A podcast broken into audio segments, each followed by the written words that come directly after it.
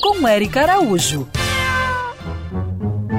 Oi, Érica, tudo bem? Guri, apareceu um passarinho aqui em casa, cinco cores, coisa mais linda do mundo. Eu nunca vi aquilo. O nome dele, eu fui ver, é Esmeralda Golden. Ele tinha um elozinho na perna e eu vi que ele era um passarinho muito dócil, sabe? Eu não sei se é um passarinho que fugiu ou se é um passarinho daqui do Brasil, sabe? Coisa mais linda, Guri. Eu fiz vários vídeos ele ficava muito calminho. E a gente, no caso, assim, o que que acontece? A gente deixa ele voar, a gente consegue pegar ele e chamar algum órgão. Na verdade, ele já até voou, né? Mas pode ser que apareça de novo. Esse passarinho, o Esmeralda Golden, é exótico, ou seja, não é do Brasil. É uma ave da Austrália. E esse elo, essa argolinha na perna dele, é a anilha. É como se fosse a carteira de identidade das aves. Pelo número que tem nela, você consegue saber as informações de onde veio, qual o criador e provavelmente ele fugiu de algum viveiro porque animais exóticos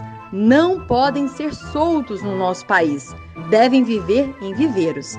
E se ele fosse na sua mão, se mostrando muito manso, aí sim você poderia pegá-lo e tentar achar o dono, mas se não encontrar, tem que avisar para um órgão competente, como o IBAMA, que vai resgatá-lo. Você não pode é ficar com ele, pois se torna ilegal. Quem é tutor tem que comprovar com o documento da ave. E sempre que você aí avistar um animal diferente, faz uma foto e comunica sim a um órgão competente, porque você pode estar ajudando numa pesquisa ou registro importante. E agora, compartilhe o nosso podcast com essas informações. Siga essas pegadas e aguardo o seu recadinho lá no meu Instagram, Erica Bichos.